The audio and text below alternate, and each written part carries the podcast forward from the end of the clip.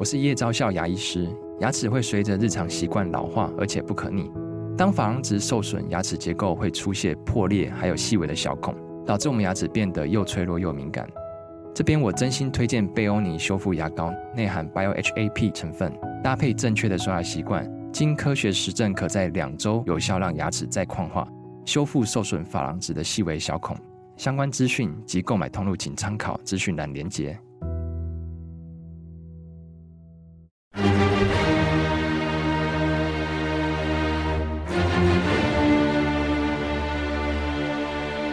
赵少康时间，吃喝玩乐骂，和我一起快意人生。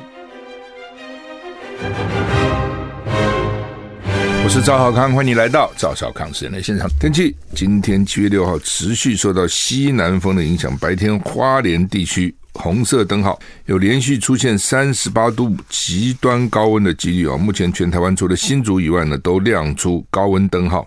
这两天天气晴朗炎热，到外面去要补充水分。昨天中午就很热哈，昨天中午刚好我也在外面走路哈，哇，很热。降雨方面呢，受到高压影响，天气稳定，水汽减少哈。吴德荣提醒气象专家哈，说未来一个星期局部地区高温将推升到三十八度以上，是入夏以来最热的一段时间，而最热的时间落在礼拜五、明天。礼拜六两天是比今天还热，比昨天还热啊！台股跌一百三十一点啊！好，我们看一些比较最新的新闻。中国大陆限制晶片材料加者出口啊，加就是一个金一个家庭的家，者就是一个金一个之乎者也的者。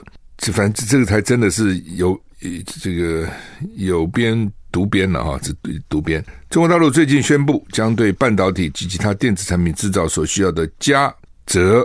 等金属实施出口管制。美国商务部发言人今天表示，美国坚决反对这项出口管制，华府将与伙伴及盟友协商解决这项问题。我觉得很好笑啊！那人家的东西，人家不出口啊，不行吗？那你都可以不出口，这个管制、那个管制，这个限制、那个限制，啊人家不行吗？国际贸易啊，我们没有说站在哪一边呢，就是说它本来就是一个互惠、平等互惠嘛。哦，然后互通有无嘛，贸易就是互通有无，你有的你卖给我，我有的我卖给你。那现在你有的不卖给人家，说不行，我这 AI 科技很高，我半导体要要背给你。那人家说好，那我原料就不给你，那不行，原料一定要出口哦，坚决反对你，你不出口哈，就很好笑哈。美国就是个霸道霸权，就是这样子啊。中国大陆商务部跟海关总署总署最近联合发布公告，只为了维护国家安全跟利益呢，决定从八月一号开始对镓、鍺等相关物质实施出口管制，未经许可不得出口。镓跟鍺都能。都是主要用于半导体、电动车及高科技产业。美国商务部发言人今天以 email 电邮方式发表声明，说这些动作凸显了分散供应链的重要性。美国将与我们的盟友、伙盟邦及伙伴接洽，以解决这项问题，并且建立供应链的弹性。这是对的啊，就是他知道说要分散风险嘛。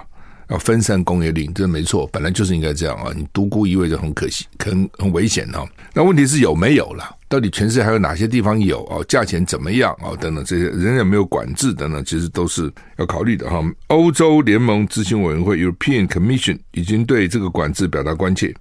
德国经济部长哈伯克 （Robert Habeck） 指出呢，对于锂等材料的任何扩大管制都会产生问题。在中国，它的东西不是只有镓跟鍺了啊，还有很多其他的稀稀土、稀有金属哈。乌克兰指控俄罗斯安装爆裂物，恐怕会炸扎波罗热核电厂，一直传出来。我觉得俄罗斯我觉得炸人家核电厂也是疯了啊，没事去炸人家核电厂干嘛？乌克兰指控俄罗斯准备破坏他们占领的乌克兰扎波罗热核电厂，这是俄罗斯现在占有的。甚至已经安装了爆裂物，呼吁国际社会出手。另外，攸关全球粮食危机的黑海谷物协议要到期了，俄罗斯并没有同意要展延。哈，乌克兰外交部发表声明指出，俄罗斯在扎波罗热核电厂部署军事人员，至少在三个反应炉建立防御工事，还安装了爆裂物，恐怕引发欧洲最大核电厂事故。之前呢，那个车诺比尔也在乌克兰哦，所以你知道乌克兰这个核反应炉蛮多的哈。声明中说，世界应该立即采行行动。乌克兰总统泽伦斯基也示警，俄俄罗俄军啊，在扎波罗热核电厂屋顶上放置了类似爆炸物的物体，也许是为了模拟攻击核电厂或其他状况。他强调，扎波罗热核电厂唯一的危险来源是俄罗斯啊，就他们也不知道到底俄罗斯搞什么了，只是说，哎，奇怪了，他在那个装了装了，好像好像是炸弹的东西，到底是不是他也不敢讲啊？那到底为什么啊？他说，也许是为了模拟攻击核电厂。那模拟是他模拟他自己攻，还模拟乌克兰攻啊？也没讲清楚，他们可能搞不清楚了。另一方面，联合国担心，不过俄罗斯应该讲清楚，他都要干嘛啊？因为大家这很担心。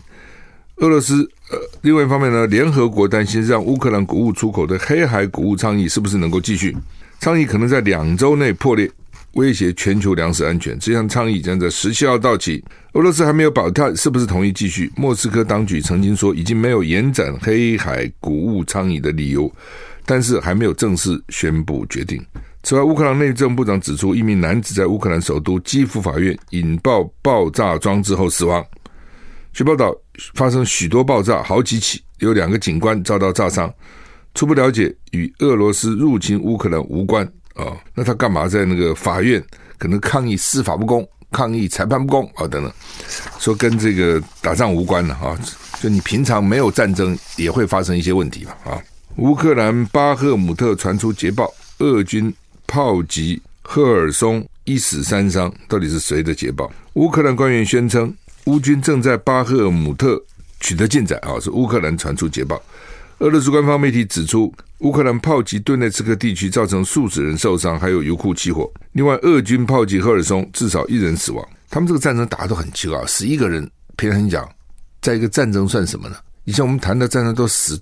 不不知道几万、几十万，甚至上百万人了。他们现在就死一个、死两个，每天在那边报。美国有线电视 CNN 引述乌克兰军方消息报道，乌军正在巴赫姆特周围取得进展，攻击俄罗斯的阵地，夺回部分领土，摧毁敌方大量人力。乌克兰总参谋部指出，俄罗斯的主要攻击集中在乌东，一天内发射五架伊朗制无人机，其中两架被乌克兰防空系统摧毁。另一方面，俄罗斯官方媒体俄新社报道，乌克兰对顿内茨克、马基耶夫卡地区的炮击造成至少六十八人受伤。塔斯社指出，一名男子在攻击中死亡，当地部分地区因为炮击断电，而且油库起火。同时，俄罗斯炮松了赫尔松地区，一死三伤。哦，反正就是打打过来打过去了，每天战争还在进行呢。习近平亲自警告普京，别在乌克兰动用核武。打个问号，有吗？克克里姆林宫说虚构。没有了，习近平怎么会对我们讲这种话啊？金融时报，英国金融时报独家报道，西方跟中国大陆的官员表示，中国大陆国家主席习近平亲自警告过俄罗斯总统普丁，不要在乌克兰动用核子武器。这显示，尽管北京向莫斯科提供了心照不宣的支持，仍对俄乌战争心存担忧。大家都怕核武哈。知情人士指出，习近平在三月赴俄国国事访问期间，当面传达这个讯息。这个也有点怪，你去当客人跟他讲这个话嘛，不过也难讲哈。美国当客人也常常讲难听话。大陆在公开声明一向反对乌克兰就在乌克兰动用核武，大陆讲了好几次了。这篇报道让外界对习近平私下闭门会议的态度也抱持希望，认为足以阻止普丁动用核武。不过克里姆林宫否认了《金融时报》的说法，说这是虚构啊。习近平哪会这么没有礼貌，跑到我们俄罗斯来指三道四，叫我们不能这个不能那个？没有啊，这是俄罗斯说的。拜登挺瑞典加入北约，布林肯喊话土耳其支持，因为现在土耳其是反对瑞典加入北约哈，主要土耳其认为说呢，这个北约还有支持他们一些恐怖分子啊等等之类的。前前两天还烧了一个可兰经啊，瑞典总理克里斯特森访问美国，与美国总统拜登会面，拜登表示美国完全支持瑞典加入北约。美国国务卿布林肯呼吁土耳其在下周北约峰会前支持瑞典加入北约。另一方面，波兰跟意大利总理呼吁提供乌克兰真正的安全保障。那土耳其一定在讨价还价了啊！所以你要我同意，你要答答应这个，答应这个，答应那个。美国总统拜登跟瑞典总理克里斯特森一起发表谈话。拜登说，美国完全支持北约，瑞典加入北约，瑞典使我们的联盟更强大。克里斯特森说。美国跟瑞典有许多共同的价值观 跟优先事项。感谢拜登对瑞典加入北约的大力支持。他们两个都强调继续支持乌克兰啊。美国国务卿布林肯呼吁土耳其在下礼拜北约峰会前支持瑞典，不要再反对了。哦，布林肯已经跟土耳其外长通话，强调在这个关键时刻北约团结的重要性。就是你反对，其他人都同意了，要求土耳其允许瑞典加入。德国跟波兰国防部长也在联合声明中呼吁土耳其尽快接纳瑞典加入北约。另外，波兰跟意大利的总理表示，北约峰会前，乌克兰必须收到真正的安全保障。基辅希望在峰会收到强烈讯号，能在未来加入北约。记得，意大利总理梅洛尼说，这是未来达成长久和平的关键前提。就是乌克兰一直说，你们要保证我们将来可以加入，我们就就其实乌克兰就为了你这边打仗打成这个样子，对不对？你都不让我们加入，承诺也不承诺，啊，这个话也不说一句，你什么意思啊？啊，所以呢，意大利跟波兰就说呢，要给他保证吧，给他保证吧，啊，否则的话呢，这个他仗打得也心不安哈，等等。泰国国会十三号投票选出新总理哈，泰国这个国会制度也很特别，泰国众议院议长。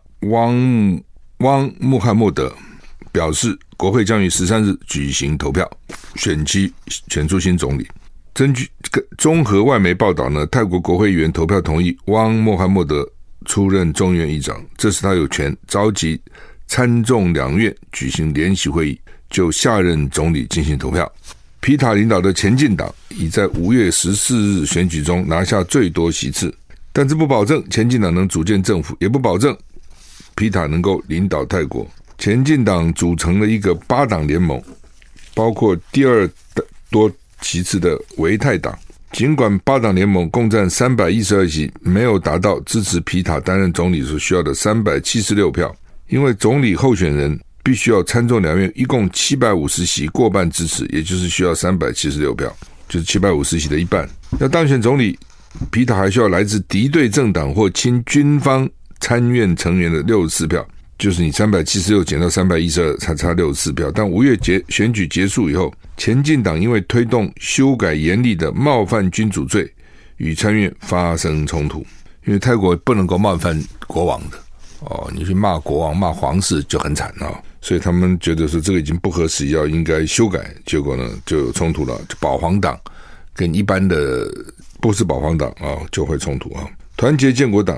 今天表示，该党正在考虑是不是提名一位与皮塔竞争的候选人啊。泰泰国这个制度，军方要占很大的比例啊。啊，就你选举再赢，军方在国会拥有一定的席次。另外，就泰国的这个大法官经常做解释哈，修理这个现任的总理，就看起来他们有皇室，所以皇室力量也很大。那皇室也担心皇室利益被影响。所以皇室尊上也在挑谁跟他合作啊，也就是说，我就算在大选我赢了又怎样？也不表示你就能够执政。所以泰国的这个政治情势比较混乱，道理也在这里啊。福岛核处福福岛的核处理水排海，韩国在野党要求禁止日本海禁止日本的海产进口。日本核处理水可能在今年夏天排放入海，引发韩国民众对海鲜。海盐产品的安全性的忧虑，韩国最大在野党共同民主党要求立法全面禁止日本海产进口。福岛第一核电厂处理废水排入海的计划呢，历时两年，取得国际原子能总署 IAEA 认证，符合国家安全标准，最快可能在今年八月正式运作，做进一步引发邻国韩国的反反对声浪，包括共同民主党在内四个在野党联手组成反对核。处理水入海的国会议员组织，然后呢，跟国际机构还有社会团体接触。韩国电视台 SBS 指出，不止食盐、海带、海苔等海草制品也出现销量增长迹象。啊，这跟这个福岛的核电厂核子事故一样，出现了水产品缺缺货潮。韩国政府多次召开说明会，邀请国外学者背书，甚至出动国会议员及第一夫人。金建熙到海产大楼吃海鲜，为渔民打打气加油，但目前看起来成效不彰。就是政府也要，哎，就是怕跟日本的关系搞坏了，中间还有美国哈，然后呢就一直说没问题没问题啊，但是老百姓不买单，老百姓怕哦。那日本一直说他那个废水没问题啊，所以也有人讲那废水没问题，你自己就把它喝了嘛，或者你自己在日本境内浇花了，公共设施很多地方都用水，你就说不用呢？啊，为什么要以邻为壑呢？啊？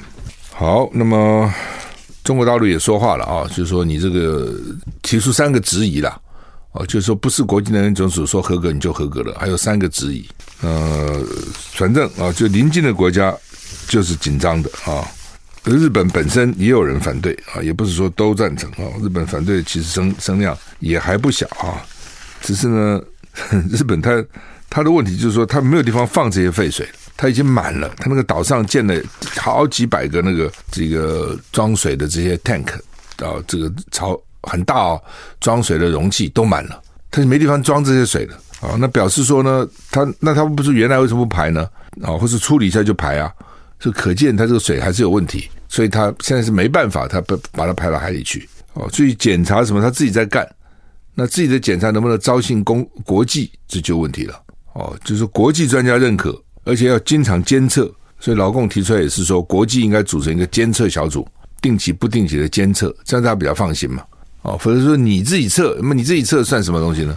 怎么可能只有你自己测呢？跟联合报头版下都登的是赖清德去投书美国。《华尔街日报》啊，那呃是以总统参选人身份投书啊，这蛮聪明的了哈，因为在美国国庆去投书美国啊，《华尔街日报》啊是蛮聪明的啊。那反正现在候选人就各使出本事嘛哈。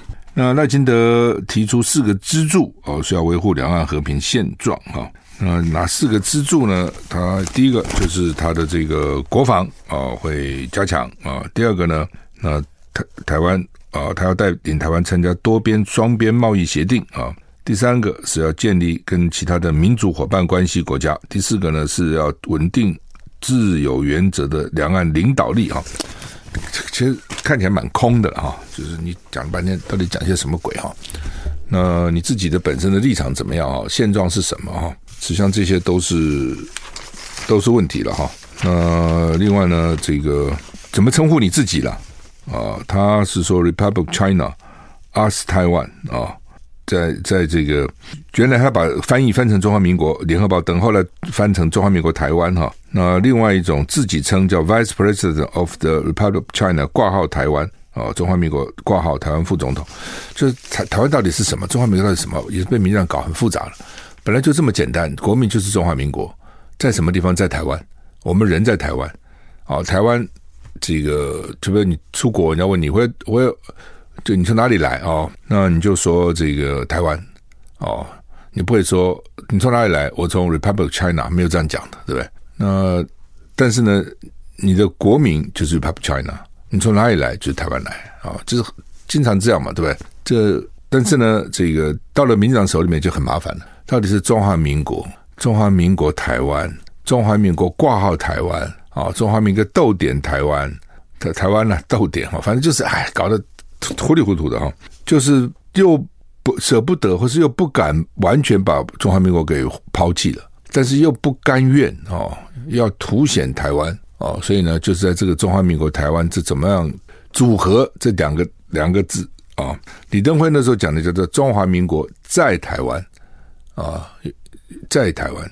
那蔡英文呢，就变成中华民国台湾啊，等等。好，那赖清德为什么要去这个投书啊？一方面当然抢外销转内销嘛，抢新闻版面；一方面呢，媒体是认为说他跟美国输成了啊，表示第一个啊，我会加强武力啊，我会增加多边关系啊，我会维持现状等等。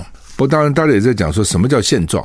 现状其实是一个动态的现状，现状不是一个死的静态的现状。哦，现状其实在变动的哈。好，那么这是其实两岸很简单了，两岸没有那么复杂，讲复杂很很复杂，讲简单也很简单。你自己定位是什么？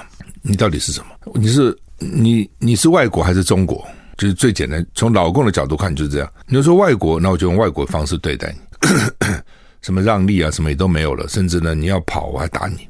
如果你是中国，好，那你是自己人，一切都好谈。其实就这样子啊。那但是呢，什么叫中国？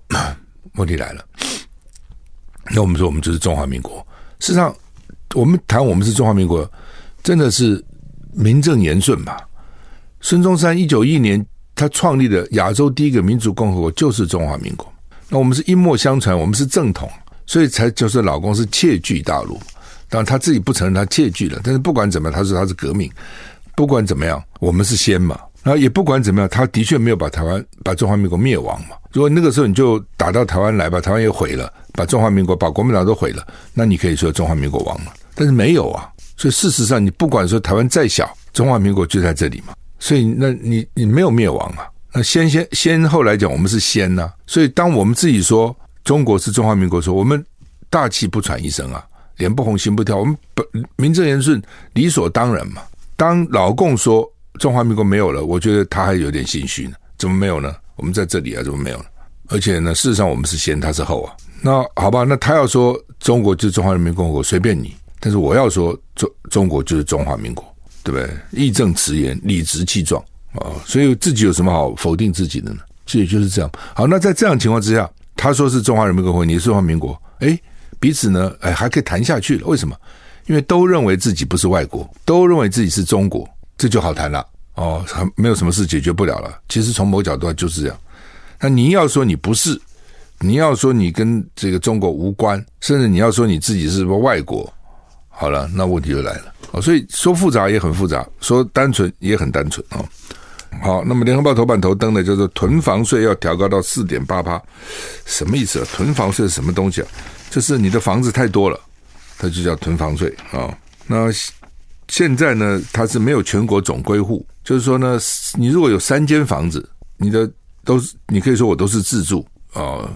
那因此呢，你那个房屋税率是一点二趴。这边讲的房屋税不是土地税啊，房屋税每年都要交房屋税嘛，地价税、房屋税是一点二趴。那如果你台北市三间、基隆市三间、高雄三间、台南三间，基本上呢，它没有归归户，所以呢，你还是算三间。他现在要开始把它归户了，台北三间、新竹三间、台中三间，加起来就是九间，你就不是三间了。他把全国都给你并在一起。那如果你是超过三间，你的税率呢，最高会到四点八趴。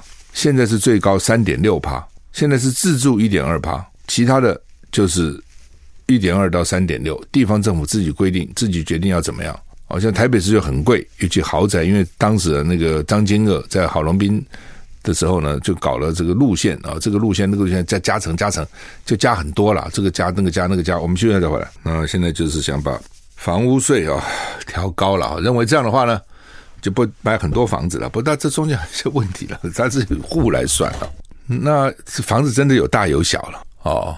你比如说，有些地方十户都还没有一个地方，比如你好吧，台湾有些乡下地方，你十户还没台北市一户贵呢。所以你光用户来算，这实在是很很怎么讲呢？就是其实也不够客观哈、那不管了，他现在反正用这种方式啊、第一个要整个总归户起来了啊。第二个呢，就是说呃要把。这个税率从三点六增加到四点八趴啊，那以前比如你现在如果是自用加户就是一点二，现在没变。如果是你非自用啊，以前是一点五到三点八，现在叫做两趴到四点八啊，就增加了啊，其实就增加了。那对有些比较贵的房子的呢，就税也其实也不少，也不少哈。呃，反正就是说。他为什么今天要搞这东西？因为那个馆长他们好像要游行，好游行好像叫做司法正义、居住正义。我的天呐，你光搞一个正义就很不简单了，你要搞两个正义哦，哎，那真是很难。居住正义啊，就已经不容易了。以前记得吗？夜宿这个忠孝东路很多年以前了啊，就夜宿吧。那夜宿了半天，解决了没有呢？没有。后来当时那个无壳瓜牛，那个李信长他们还去开了四海游龙饺子店，我记得好像是他。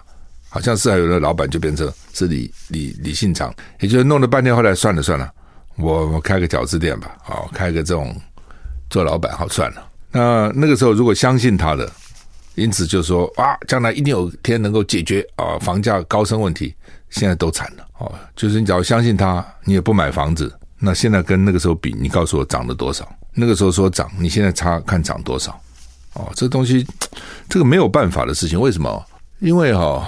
它就是通货膨胀嘛，从某个角度就是通货膨胀啊！哦，你自己想想看，那个时候薪水多少钱？现在多少钱？现在比那时候还是多很多嘛。那另外就是物价，那个时候你钢筋、水泥、混凝土什么乱七八糟这些东西多少钱？那时候地价多少钱？对不对？你政府我常常讲，你政府在带头炒地皮嘛，你政府是标标售那个工地，对不对？你标售多少钱出去？你有说，因为我政府为了平抑房屋的价格，所以我的。地价不涨，跟二十年前一样价钱，跟三十年一样价钱，政府有这样做吗？没有啊，你也在那边标啊，对不对？最高者得标啊，哦，那我那地价就跟着一直飙涨啊，那房子就跟着飙涨啊，所以它很多因素造成房价的上涨。那那你说要硬压哈，我觉得很难了哦，是很难。本来你说像像像就像新加坡，他因为好这个蒋万安先不在新加坡访问嘛，他主要是土地是政府的，所以当土地是政府的时候，那个房房子的价钱就基本上只是造价，造价便宜多了嘛。比如你现在假如说台北市一平两百万的房子，那豪宅造价最多一平三十万四十万了，对不对？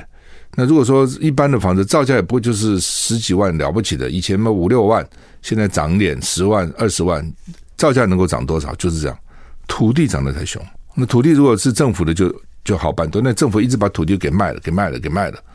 特别是因为地方政府没钱，他的招就是卖土地，土地重化、都市重划卖哦，然后从那边去捞钱。唉，所以呢，很多问题哦，你就你只是做一个表面功夫了哦，给大家看看啊，馆长他们要搞那个什么居住正义啦，哦，搞这个司法正义了啊，那我们今天行政院例会就通过来修法了。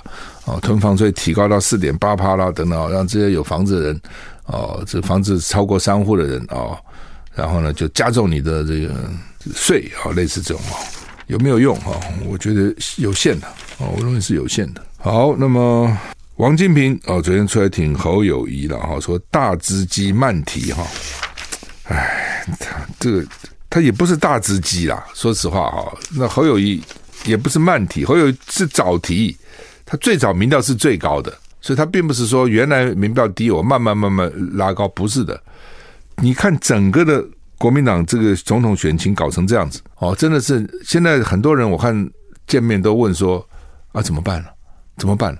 怎么办？好像变成问候语了啊，怎么办了？因为民进党做很烂，大家都知道。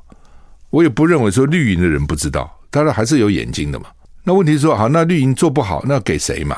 所以本来对国民党来讲，他的几率机会是不错的。那那个时候侯友谊呢，民调也很高。我记得去年十一月的时候呢，侯友谊四十几趴，赖清德只有二十几趴，是碾压式的超过这个赖清德。那那个时候呢，你国民党如果看准了，好吧，就是侯友谊了，因为他不管怎么样，他那时候民调很高，就征召了，也别扯了哦，征一征召就大家也都没话讲了。如果那时候就征召了侯友谊，郭台铭也不会出来了，然后就一路拱，选举是这样嘛，对不对？然后呢，也许就拱上去的，说不定。结果你也不做决定，拖啊拖啊拖啊，又搞个郭台铭进来，然后你又不按正办，就是要不然你就办初选嘛，对不对？你办初选，大家去参加嘛。他又不办初选，然后他自己一个人前康独断决定哦。他说有问县市长的立委了，但那个东西就问没有这种问法的了。然后拖拖拖拖拖拖拖到现在。侯友宜民调拖低了哦，那侯友宜又认为说，我刚当选不好自己表态，所以就闪闪躲躲，闪闪躲躲，对这个国政议题也闪躲，说我现在不是候选人，他个性又是这样，好吧？那慢慢慢慢，大家就对他觉得失望了哦。美中在打这个科技战哈，我们刚才也讲过，老美说呢，劳工不应该禁止这些镓啦、者啦出口。那现在呢，大家比较担心的还不是这两个东西。还不只是这样的东西，还担心所谓的稀土。稀土英文叫 rare rare earth，R A R E 啊，rare 就是少稀少的 earth 土，地球土啊土稀土啊。那所以呢，昨天让澳洲一个叫做莱纳斯啊，Linus，他也是澳洲，因为澳洲这种矿产也很多的稀土产业呢，股票飙涨。他发觉糟糕了，大陆不能来，那怎么办呢？啊，物以稀为贵啊。它为什么叫稀土呢？就是一个金字旁，一个稀有的稀，就是它是而不是金字旁，一个禾字旁，一个稀有的稀，哦，就是呢，它就少嘛，所以叫做稀土嘛，哦，那稀土包含十七个元素的族群，哦，说稀土不难找，哦，很多地方都有，但是制造过程很复杂，哦，而且昂贵，开采也很昂贵，那它对半导体很重要，哦，那我们讲的这个锗。跟镓不在这十七种稀土里面，鍺跟镓是十七种稀土外面的哦，所以这个老共怎么大陆怎么有这么多这些怪里怪气的东西哈？那所以呢，他们就说现在只是开始哦，你敬我，我敬你，只是开始，将来还有你有手段，我也有手段。那稀土干嘛呢？用的电动汽车跟军事装备。所以呢，原来电动汽车很少，我们就特斯拉。那特斯拉现在在中国也设厂了，所以他大概比较没那么担心。不行，他就在中国设厂，而且产量。最近一直突飞猛进呐，哦，一直增加非常多哦，跟比亚迪一样啊，增加非常多。那国外怎么办？以前没有这么多电动汽车嘛。以前主要就汽油车、柴油车嘛，谁做电动汽车？很少，那只是环保人士，这个极少数人在开而已。好莱坞的那些明星啊，表示自己重视环保，开一个这个电动车。那现在各国法律已经规定要开了，我现在不懂怎么办？欧洲要改法律吗？再改回去吗？所以，因为我们现在没稀土了，所以呢，英国原来是二零三零年之后就不能生产汽油车、柴油车了。欧盟是二零三五年之后不能生产汽油车、柴油车。那要严吗？那严，你地球暖化问题怎么办呢？